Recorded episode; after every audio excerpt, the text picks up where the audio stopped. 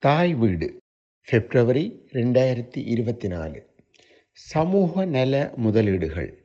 எழுதி வாசிப்பவர் வேதநாயகம் சபேந்திரன். ரெண்டாயிரத்தி பத்தொன்பதாம் ஆண்டு. யாழ்ப்பாணத்தில் உள்ள இந்திய துணை தூதரின் ஏற்பாட்டிலான நிகழ்வு ஒன்றில் பங்கு பெற்றினேன்.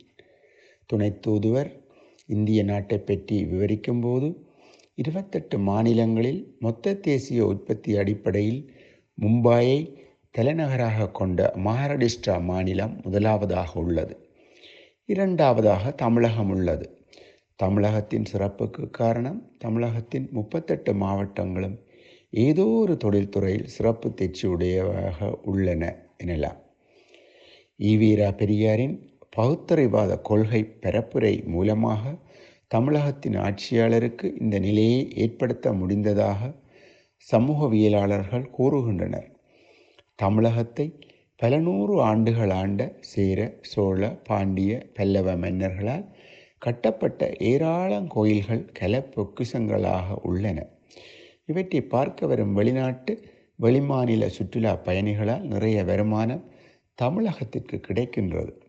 இந்த இரண்டு காரணங்களாலும் தான் தமிழகம் அகில இந்திய அளவில் முதன்மை இடத்தில் உள்ளது. தமிழகத்தை ஆண்ட அன்றைய மன்னர்கள் உளநலம் உடல் நலம் இரண்டிலுமே அக்கறை செலுத்தினார்கள். உண்மையில் கோயில்களை கட்டுதல் என்பது சமூக நல முதலீடுகள் எனலாம்.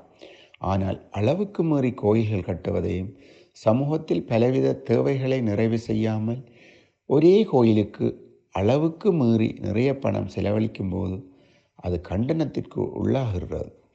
அபிவிருத்தி என்ற இலக்கில் அதன் முதலாவது பயனாளியாக மனிதர்தான் இருப்பர். ஒரு மனித அபிவிருத்தி எனும் இலக்கை சிறப்பாக அடைவதற்கும் அடைந்த இலக்கை சிறப்பாக பேணுவதற்கும் உடல் உள நலமுள்ள மனிதர்கள் தேவை. ஆகவே அபிவிருத்தி என்ற இலக்கை அடைவதற்கு சமூகமும் தேவையாக உள்ளது. ஆன்மீகத்திற்காக செலவழிக்கும் பணம் சமூக நல முதலீடு எனலாம். அதனை உணர்ந்துதான் அன்றைய மன்னர்கள் கைத்தொழில்களையும் பாரிய நீர்ப்பாசன திட்டங்களையும் உருவாக்கியதுடன் ஏராளம் கோயில்களையும் உருவாக்கினார்கள். எமது பிரதேசத்திலும் ஆயிரத்தி தொள்ளாயிரத்தி தொண்ணூறு ஜூன் முதல் ஆயிரத்தி தொள்ளாயிரத்தி தொண்ணூற்றி எட்டாம் ஆண்டு வரை என்று சொல்லலாம். மின்சாரம் முழுமையாக இல்லாத காலப்பகுதியை கடந்து வந்தோம். அக்காலத்தில் மின் பிறப்பாக்கிகளை பயன்படுத்தி மின்சாரம் பெற்று திருவிழாக்களையும் கலை விழாக்களையும் நடத்தினார்கள். போரின் உளவெம்மையிலிருந்து மீள்வதற்காக அவை உதவின.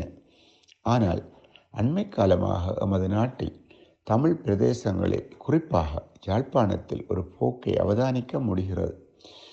இன்னும் இருபது வருடங்களில் வெளிநாட்டு காசு வருவது நின்றுவிடும். இப்போதே அவர்களிடம் நிறைய காசை வாங்கி கோயில்களை பிரம்மாண்டமாக கட்டுவோம் என்ற மனப்பாங்கை ஆழமாக காண முடிகிறது.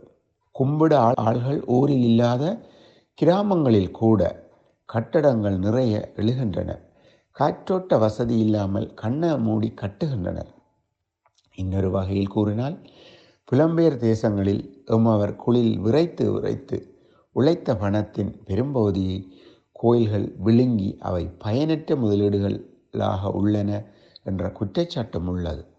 உடல் நிலத்தையும் உள்ள நிலத்தையும் தரும் கோயில்கள் காற்றோட்டம் இல்லாத நிலையில் நோய் உருவாக்கும் இடமாக மாறுகின்றன.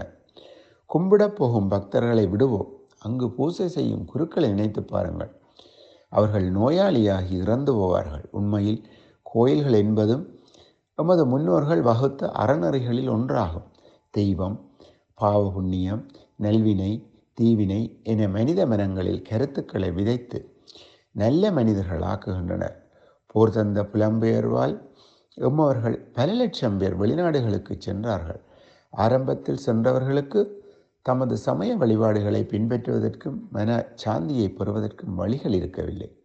கிறிஸ்தவ சமயத்தை பின்பற்றியவர்கள் அந்த நாடுகளிலுள்ள கிறிஸ்தவ தேவாலயங்களுக்கு சென்று மனச்சாந்தியை பெற்றார்கள்.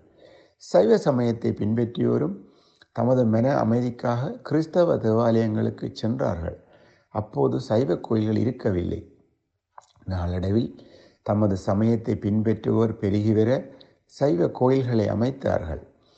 நிலத்துடனான கோயில்கள் தொடர்மாடி குடியிருப்பை வாங்கியமைத்த கோயில்கள் என அவை வடிவம் பெற்றன. தாயகத்தில் உள்ள தமது இஷ்ட தெய்வங்களது பெயரில் வாழும் நாட்டில் கோயில் அமைத்தோரும் உண்டு. கோயில்கள் தனியே வழிபாட்டுக்குரியதாக மட்டும் இருக்கவில்லை. தாம்பாளின் நாட்டில் தமதின மக்களை ஒருங்கிணைக்கும் கூடங்களாக இருந்தன. புலம்பெயர் தேசத்தில் பெருந்தொகை நிதியை திரட்டி தாயகத்தில் வறுமை கோட்டிற்கு கீழ் வாழ்வோருக்கான வாழ்வாதாரங்களை கொடுக்கும் அறைச்சாலைகளாகவும் செயற்பட்டன.